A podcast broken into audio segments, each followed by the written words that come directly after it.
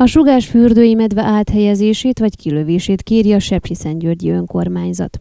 Amint hétfői közleményükben tájékoztatnak, a kérelem alapjául szolgál az a tény is, hogy elszaporodtak a medvék a város környékén található erdőkben, főként sugásfürdő közelében. Mint arról beszámoltunk, szombaton egy 50 éves férfi úgy vált a medvetámadás áldozatává, hogy a kijelölt turista ösvényen szaladt. Figyelembe véve, hogy az emberi élet a legfontosabb, Sepsiszentgyörgy önkormányzatának vezetősége kérte, hogy mi hamarabb tegyék meg a szükséges intézkedéseket a medve elszállítására vagy kilövésére vonatkozóan, olvasható a köz közleményben. Továbbá már a hétvégén arra kérték a csendőrség és a helyi rendőrség munkatársait, hogy a közbiztonság növelése érdekében járőrözzenek a környéken.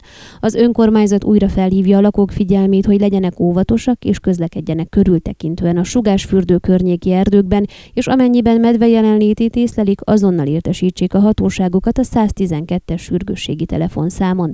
Arra is kitérnek, hogy senki semmilyen esetben ne közelítse meg, és ne akarja etetni vagy fényképezni vadállatokat.